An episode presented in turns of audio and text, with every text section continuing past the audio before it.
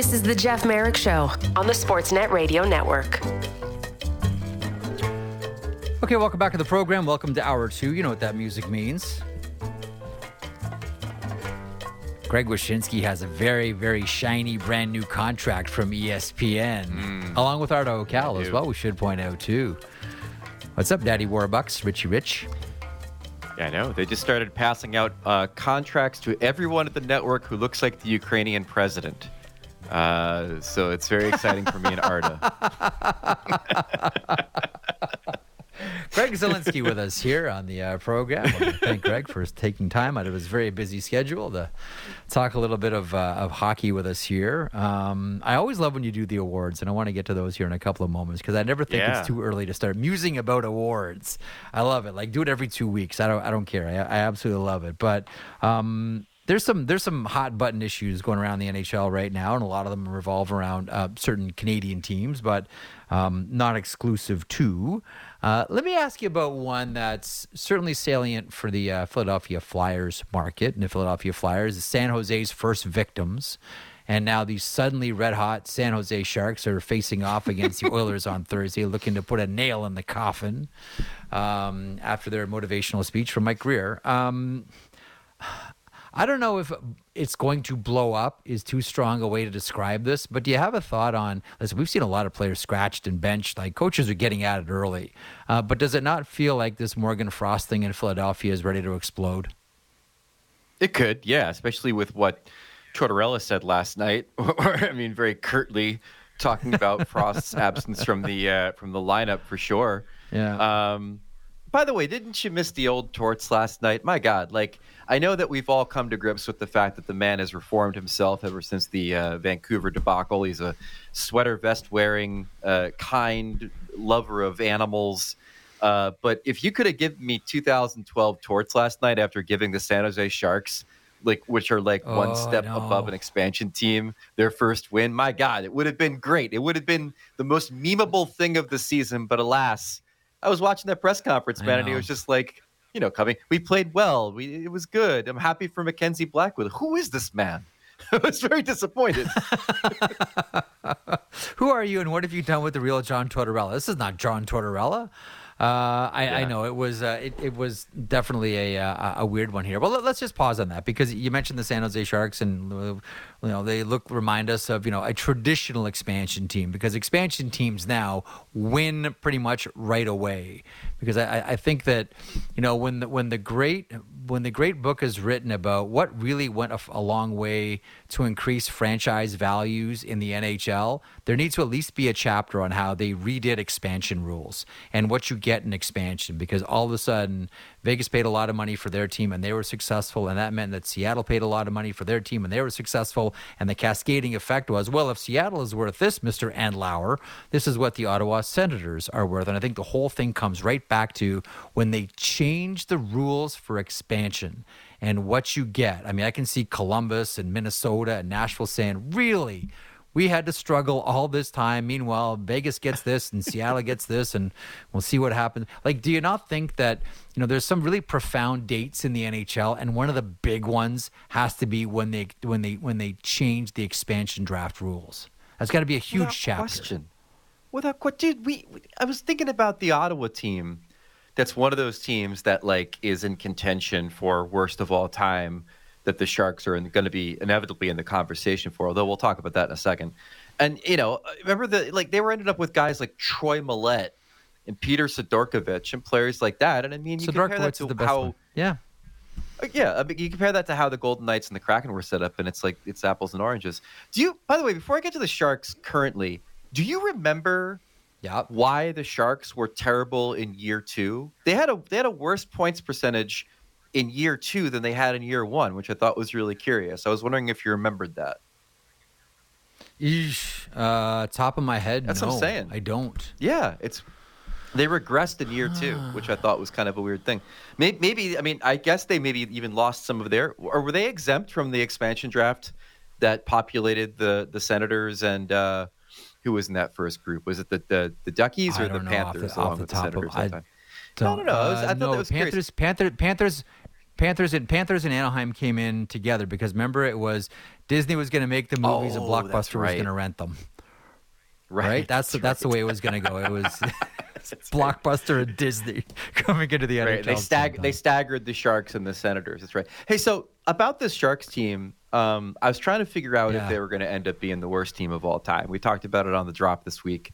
The idea might. that they were going to be even They worse, worse than the uh, Capitals in the expansion era. They might, but here, here's the last night reminded me of why that's going to be tough. It's going to be tough for three reasons. The first is that goaltending is always going to be the great equalizer. And say what you will about Mackenzie Blackwood, but he's good for one of those kinds of games, maybe once every three weeks. Uh, so, so he'll get you a couple dubs here and there. The other Pa- thing pause is on that, that for one second. Pause on that for Yeah, one please. second. Do you not think someone's going to come shopping for Mac Black by the time trade deadline rolls around? yeah, one what one would assume that the anything that has a pulse is going to be available from the San Jose Sharks, provided they can, you know, fit the contract under their cap structure. Um, point two Yeah. is that when they do get a sniff of victory, that old itch starts itching. That old itch called pride, professional pride. You know, they you watch them at the end of that game, and like I said last night on on Twitter, it's it was like watching the worst game seven imaginable uh, between two inept teams, and what was on the line was not the Stanley Cup, but winning an NHL game for the first time. Um, they played really well towards the end. Like they they wanted to win, and when you get into that situation, you're a professional. The players don't tank, the teams tank. There's going to be times in which they get close to victory, and then they end up winning because they had that old itch of pride. And the third thing is, this might be the most important thing. Uh, I'm reminded watching the Flyers last night that there are 31 other teams in this league, America. Can you believe it? 31 other teams. And many of those wow, teams. how do we get here? Well, I, how do we get here? Many of those teams, while not nearly, as as my friend Ray Ratto put it, are the uh, flaming bag of dog poo that are the San Jose Sharks. Many of those teams are bad, and many of those teams are also rebuilding. And so you're going to have opportunities for San Jose to beat a Philadelphia, to beat a Montreal, to beat some of these teams that are are not good. And uh, because of that, I, I do wonder if they're going to be slightly head above water when it comes to the Capitals and the that Ottawa team and the the second year Senators, insofar as uh, uh, you know the the worst of all time. Let me just um, let me just have a look here at something really, really quickly. Oh, he's doing it, folks. Um, It's when the I look at the 1967 74, Sarnia Sting power play. He's done it before. No, no, no. I, I just the, the, here's here's the thing that I think ultimately will undo the San Jose Sharks and any you know any visions they have of winning, and that's the blue line. And if we go back, like Oh, listen, it's there was terrible. nothing on that Washington Oh, Capitals team, right? Like it's it's real bad. Like God bless you, Ron Low. Like there's a special place in heaven for Ron Low. Uh, whether it's for the the work with the um, uh, with the Washington Capitals or um, or with the uh, the New Jersey Devils, In, like there's a there's a, inspiring there's the, a Mickey, symmetry. the Mickey Mouse meme. Exactly. That was because Ron Low was Wayne Gretzky's buddy and playing on the team, and he was upset about Ron Low, so he referred to the New Jersey Devils as a Mickey Mouse team. Ron Low was the, the main goaltender of that 74-75 team. Um, but it was the it was it's the it's it's the blue line. Like if you want to do sort of compare one to the other, compare the blue lines uh, of of both, and still San Jose, like bless them, bless bless the San Jose Sharks. And I want to get to my career here in a couple of seconds. But you're going into a season with Mario Ferraro, who I actually really do like. Uh, Ty Emberson, um, Marc-Edouard Vlasic uh, at this point of his career, Kyle Burroughs, Nikita Okhotiuk, and Jan Rutta. That is your blue line. That is an Jan NHL Jan blue line. I would love to. I would love to know what was going on with Jan Rutta last night. Jan Rutta was like an honorary Tkachuk last night with the way he was acting around the Flyers. It was crazy. but again, that's what I'm saying. I mean, he, that's Yeah. that. That's that modicum of pride he was probably feeling. This is a man who's hoisted the Stanley Cup twice, I believe, that is playing on what could be the worst But uh, that's- team in NHL history. Yeah, that's that's uh, the the great line from Pulp Fiction, right? With uh, with Bruce Willis. That's just pride effing with you. You, may think about not going down in the sixth, but that's just pride effing with you. right, and exactly. And on most San- uh, on most the nights they're gonna they're gonna bring out the gimp for the Sharks. So you gotta you know take them as you can get them for if you're Ron Jan Rutta. You just said this. We're, we're just trying to put people in the building here. Like send for the gimp. Like we're trying to figure out ways they're to get some fans in San Jose. Everyone's a costume party. Everyone's dressed as empty seats. Like okay, let's get some. Maybe your answer, bring out the gimp, might be Oh, uh, the obvious one here. Um, How, how Okay, you, so and, you and I have both seen. Hold on, you and I have both seen that arena rocking and rolling, man. It was it's it really kind of brought it home. It's great. like, how where that franchise is last night when you're watching Flyers Sharks and the, the Sharks might win their first game and you're looking around at the at the screen and it's just like it looks like intermission at that place. So it was so sad. Like we got it. We they- they've got to tank correctly so they can reinvigorate that market because that market's awesome when it's rocking.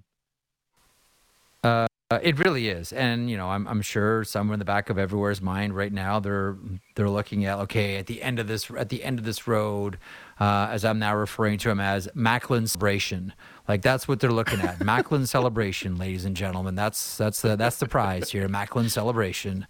Um, but you know, getting there is going to be really bad. But part of me is looking at like you know, Mike Grier. You know, we all know the general manager. It's rare the GM goes to address the team. Um, but there it was, and Mike Grier talked about things that he would not tolerate, et cetera, et cetera, et cetera. But this is the team that he's put together. Like, there's make no mistake about it. This team was constructed not to be competitive. Now, players are competitive; they're never going to throw it. Uh, coaches are competitive; they're not going to throw it either. Teams are constructed in a certain way to get a desired results. Now, are we not maybe just splitting the finest of hairs here when Mike Grier goes into that room to talk about this team being bad? Is he in essence saying, look, I created this monster to be bad, but not this bad? Like, is part of this Mike Grier kind of scolding himself? Yeah, of course it is, man. He's like the, there's the, it's that scene in every sci-fi movie where the mad scientist looks out his window at the monster marauding the city and goes, "My God, What have I done? What have I done?" and that's Fra- essentially it's, what Mike Grier has Frankenstein. done. Yeah, It's, it's, it, it's, Mary, it's Mary Shelley's Frankenstein. That's what we're looking Yeah. at here. It's Mary Shelley. Yeah, what exactly. have I done? Where have I done? he did too well. He did too well, A- and, so, um, you know, you're right. I mean, like uh, essentially, essentially, he's he's done an amazing job in in creating uh, the perfect organism for failure, uh, and it's become too perfect. It has. You know what else is perfect? Watching this uh, Carolina game last night against the uh, against the Buffalo Sabres. I want a little opine off the top of the show about a great play by Jaccob Slavin in that overtime. But um, at the end, it's this combination of Sebastian Aho and Martin Necas, who, with all due respect to Connor McDavid and Leon Draisaitl, they may be the most exciting players in overtime. Those two, and maybe most specifically, Martin Necas might be the best three on three player in the world right now. I completely Did agree. you watch like, that I last night? it- It was incredible. It's incredible, and he's got such a knack for it. As soon as that game went to the three on three, I said to myself, "Okay, just add another point in the standings for the for the Carolina Hurricanes because he's got such a knack for it." Um, and again, like you watch, you know, I was thinking about when I was watching I was thinking about like all the complaints about the three on three, and people still to this day are just like, ah, the gimmicks run its course, it's boring, it's uh, it's predictable, and yada yada yada. And then you watch a team like the Hurricanes operate uh, in the three on three, and you're just like, no, no, there's still there's still razzle dazzle, there's still room to grow. It's not all just predictable, man. And and uh, and Necas is a great example of that. You want to hear a great one? I should have tweeted this last night. I didn't want to be snide.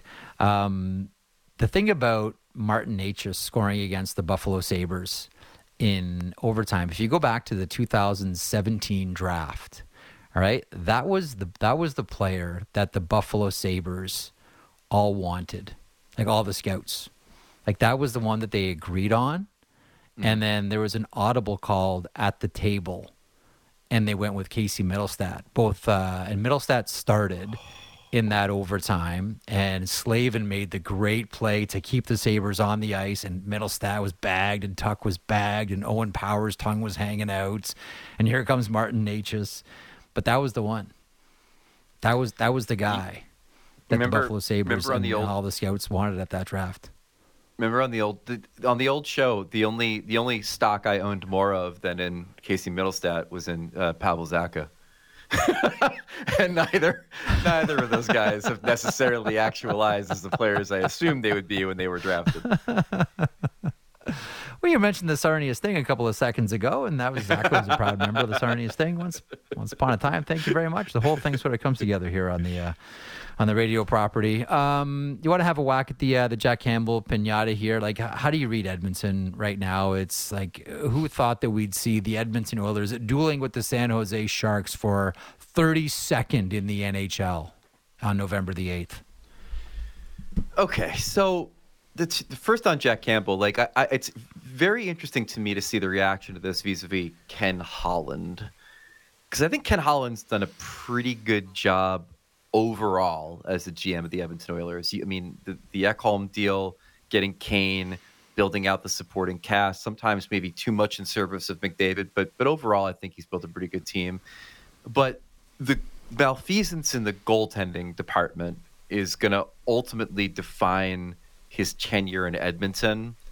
And the Jack Campbell one's a tough one to that end because, like, you can quibble about the money that he received. There might have been people that did it at the time, especially those who watched him in the second half of that of his last season in Toronto.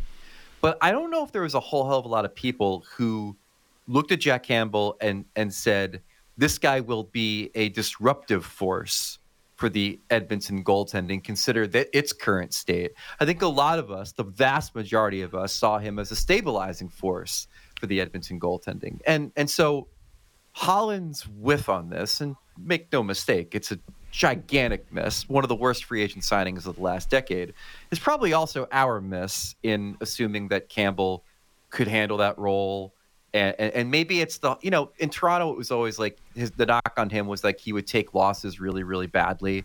Well, then you go to Edmonton and now you're taking losses really really badly in that in that particular media market, and now you have the weight of two seasons of Stanley Cup expectations on your shoulders versus the expectation of can you win a playoff series in Toronto.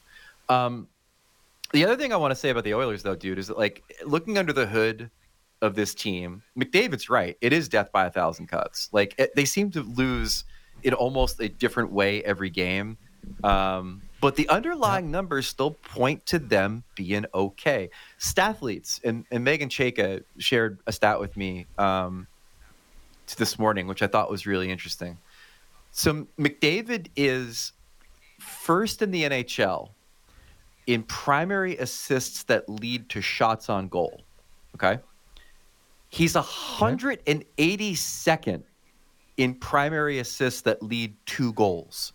And that's after being second in primary assists last season.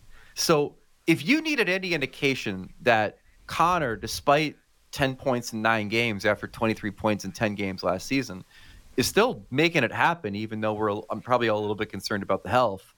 It, it's that stat. I mean, like he's setting guys up, they're just not finishing. And so if the problem offensively, which is a completely different conversation than the goaltending I know, is that their their shooting percentage is, is completely off from last season, which if you look at NHL Edge mm-hmm. is the case all over the offensive zone. That'll actualize. That'll get to where it needs to be. I'm I'm convinced that I believe that. You know, yeah, their shot metrics are good and you'd expect the goals to come at some point and it's impossible for them not to when you look at their their underlying numbers.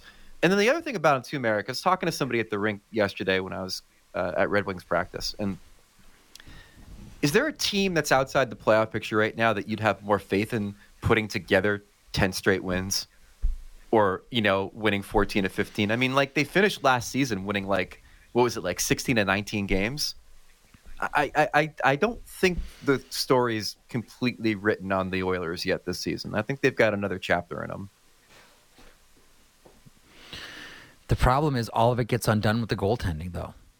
It like does. I'm with you. Like I think the shooting percentage. I think the shooting percentage is going to improve. Um, I, I think they'll be able to score more goals.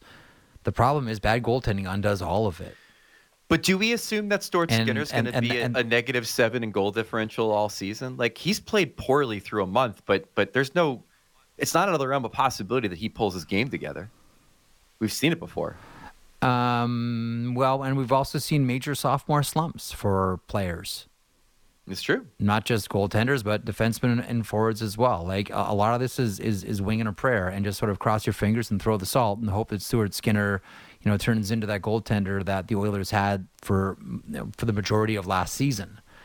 I don't know that that when you have Stanley Cup aspirations is the wise thing to do especially considering. Well, and I, I always find this fun. I always find it weird too that Ken Holland himself was a goaltender. Yet the one area that they've had the most problems with under Ken Holland is the goaltending position. Um, like you know, it's it's funny because you, you have all these conversations, and this morning I had a conversation with someone. It led me down. It led me down a, a, a certain a certain wormhole. Let's see where this, this conversation takes us, because uh, everyone's sort of looking like, okay, if the Edmonton Oilers are going to go out and go shopping, you know, we talked about Mac Black in San Jose a couple of seconds ago. Could that be someone that Ken Holland has on his radar? Do we think for a second that the Calgary Flames would actually do a deal with the Edmonton Oilers and maybe do something with a netminder there. Maybe the Buffalo Sabres do something there. And then our conversation turned around to the Boston Bruins. Now, Linus Ullmark has a 16 team no trade. I would imagine sorry, Canada. I'm assuming every Canadian team's on that no trade list for for for for Linus Ullmark. But like just for just for giggles, it's what it, it took me down this this one path. And the one thing that was interesting. I always find stuff like this fascinating. You and I talked about this with Boston and Buffalo with Danny Paille on the old podcast. The one thing that I always find interesting is which teams won't general managers do deals with? Like you can understand like Montreal Canadiens and Quebec Nordiques, like they weren't doing deals. You can understand that historically the Calgary Flames and the Edmonton Oilers, like they weren't doing deals. Like bitter, bitter yeah. rivals are Devil's not Rangers. doing deals with one another. And if you look at Ken Holland's track record in Detroit, and I have a theory on this. Ken Holland's track record in Detroit, he didn't do deals with the Boston Bruins. As a matter of fact, the Detroit organization with Mike under Mike Ilitch when he was uh, still alive didn't do deals with the Boston Bruins. So here's the last one we could find. The last Boston Detroit trade while Mike Ilitch was still alive was 1994. Now, Yzerman tried to trade. Uh, stop everybody. Yes, Steve Yzerman traded Tyler Bertuzzi to the Boston Bruins last season. But hmm. the last trade was 1994. You remember it, Greg, like it was yesterday. The old Vincent Riendeau from Detroit to the Boston Bruins, a fifth round draft pick going the other way. Now, the theory, and I, I believe this, although I don't have anyone that can confirm it yet, but there is very much the belief that because of the Martin Lapointe signing, which you oh, know Detroit yeah. was like priced out right away, that Mike Ilitch, and I don't know, maybe when Ken Holland retires, he can confirm this one. I'm of the belief that the order was we don't deal with the Boston Bruins. That because of that, because you look at Ken Holland's track record, and he was in Detroit for a long time, 1997 no trades with the Boston Bruins. I have to think, and it would fit the MO of the Detroit Red yeah. Wings to, to be like that. It's like, okay, they're pissed off at the Marty Lapointe signing, no deals with the Boston Bruins. Just like we won't retire Sergei Fedorov's number because of the because of the offer sheet, just because of whatever reason, and no one's given me a solid reason yet. Um, you know, we're going to unretire Larry Aurie's number, although no one wears number six. We're going to unretire it, but no one can wear it. It's just a number that doesn't exist for the Detroit Red Wings. It would be very much on brand if that were true. And then I talked to someone else this morning who mentioned that there was a belief that after that Lapointe signing at one of the BOGs that Jeremy Jacobs or Mike Ilitch got into it as, as well. So anyway, that's yeah. one of the rabbit holes that I went down just thinking about the Oilers and goaltending and looking around the league. And as much as there might be speculation about the Boston Bruins, first of all, I don't think they want to give up on Jeremy Swayman. Heck, he might be the goaltend- best goaltender in the NHL right now. Apologies, Thatcher Demko in Vancouver. And I think Linus Ullmark has, uh, is, has put up the big Heisman for all of Canada, I believe anyhow. But that's the so, that's the goalie wormhole I went down this morning. I mean, I do like the idea of these two titans of hockey industry basically like having heat, and that's the reason why deals don't get Ilitch done. And Jacobs. yeah, absolutely. Now you bring up Swayman and Ullmark, and I think this is the essential problem for the Edmonton Oilers, which is that you are in search of the most precious resource in the National Hockey League, which is goaltending oh, depth yeah. at this point in the league. And so, like, yeah, like, would Yeah. Scott Wedgewood help you? Of course he would. But the Stars aren't giving him up. And and sure, like, would would Ullmark No. or Swayman help you? Of course they would. But the Boston Bruins are in first place, and they're in first place based on the fact that they have a Jim Montgomery coached team with two uh, with the best goalie tandem in the league. So you've got to not only Blue like, line as well. give to get. Blue, blue line has been great. Blue line, blue, line has been great, for Uh, Boston too. Listen, I don't, I the don't blue want, line's been great, but the the goal, eh, dude, look at his time in Dallas. Like all he does is make goaltending the Yeah. concrete foundation for everything a team does. And that's why I thought there wasn't going to be any fall off from Boston this year. I mean, uh, granted, like I don't think they're going to be whatever the hell point total they were last year, but there's not going to be fall off insofar as not making the playoffs. Um, so you got to convince someone to trade you their somebody from their tandem, th- thus thus weakening their team, and then you also have to give to get. Now, Mhm. let me ask you this question: Let's say Carter Hart's is healthy. Calvin Pickard the new Jordan Binnington? Well, it's Ca- or, or or the new Adin Hill uh, is. Let's say Carter Hart is healthy. Okay. Oh And Danny Briere. I know where you're going. Danny Briere. Danny Briere comes knocking on your door, and he's like, "Kenny, I got this guy Carter Hart, real good goalie. You're gonna love him, and he can be yours for the low, low price of Evan Bouchard. The trade is one for one. Do you make it if you're Edmonton?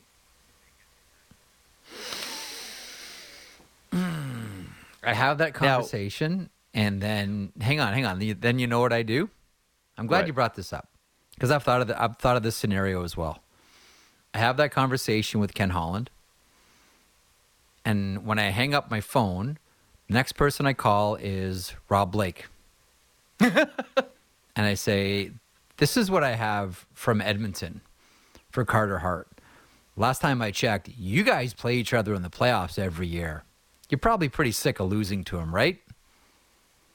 I'm talking about Evan Bouchard with Edmonton. Opening bid is Brandt Clarke plus. All right. What do you Now want to do? Now we're cooking. I like it. Cooking. And now we're cooking. Right. That's exactly. That's now what I do if I'm if I'm now, the now, now Danny Flyers. Briere is, uh, you know, Brad Pitt and Moneyball. He's working the phones. He's putting GM versus GM. It's all very exciting. He's the he's the Dubas meme with all the phones. All But listen, let's let's say let's say LA says no thanks because they're I mean they've been very very reticent to to even discuss dealing uh, Clarke away. Um, let's say it's Bouchard and Hart. Like, are you convinced now, having seen Bouchard this season a little bit, that the the the lack of of defensive play on his behalf is that young defensemanitis or is it a a systemic flaw in his game? I think part of all of this with all the defensemen, and I think injuries might be an issue with Mattias Ekholm right now, but I think that, and mm-hmm. young defensemen will feel this perhaps the most.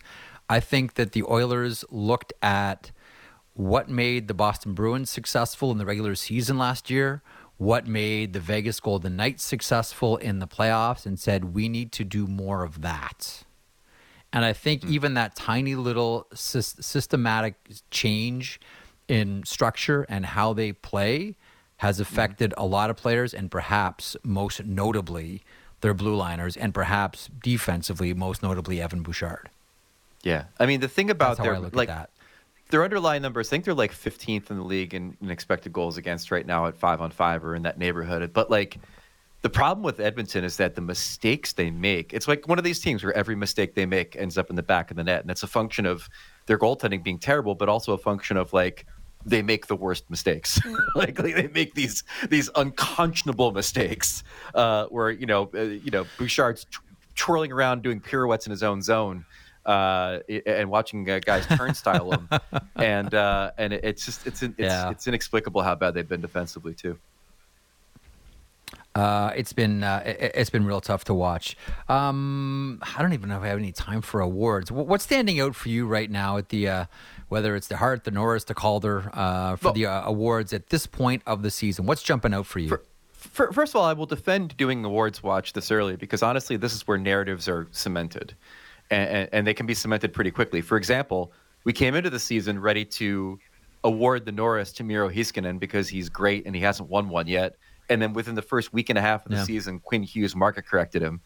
Hughes in our we, we, we have over over two dozen voters that we have their ballots, and Hughes has the largest lead of any award uh, in the first month of the season, like for the for the Norris. Like he's been he's been that good. I was also really intrigued by Yeah. um, the Jack Adams because like uh, it could be one of these years where somebody who's leading their team to the to the top of the division or the top of the conference wins it. Now Montgomery won it last year, but I think he also won it last year because he took the Bruins from like last defensively to like first defensively.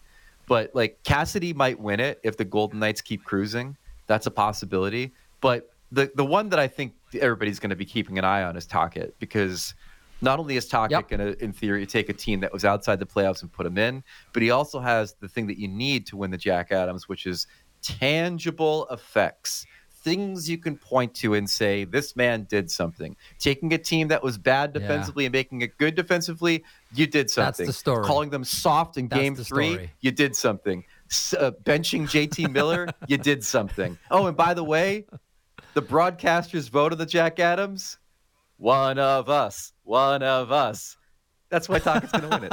TNT. That's right. Yeah, of course. well, you know what it's going to be, and we'll we'll end on this one because have Mike Mike Vernon coming up here on the other side. Um, Ooh, Vernon. what it's going to be is it's going to be a full Vancouver Canucks sweep. It's going to be Elias Pettersson with the Art Ross and the Hart. It's going to be Quinn Hughes with the Norris. It's going to be Thatcher Demko for the Vezina. It's going to be Brock Boeser with the Rocket Richard. It's going to be JT Miller with the Selke. And it's going to be Rick Tocchet with the Jack Mm. Adams. It is going to be a clean, clean sweep by the Vancouver Canucks, to which Greg Wyshynski says what?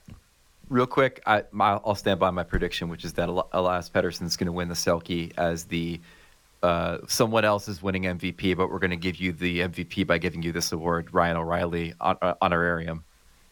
That's my prediction. It is a Patrice Berger- Bergeron less world right now, so the Selke is wide open. Uh, start to redefine it as you see fit. Uh, okay, Wish, we'll talk in seven days. Uh, check out Greg's latest at uh, ESPN.com. And again, congrats on the new contract. Looks great on you, and uh, that fine outfit from Bristol, Connecticut. Thank you, sir. Thank you we'll talk soon. much. Take care, everybody.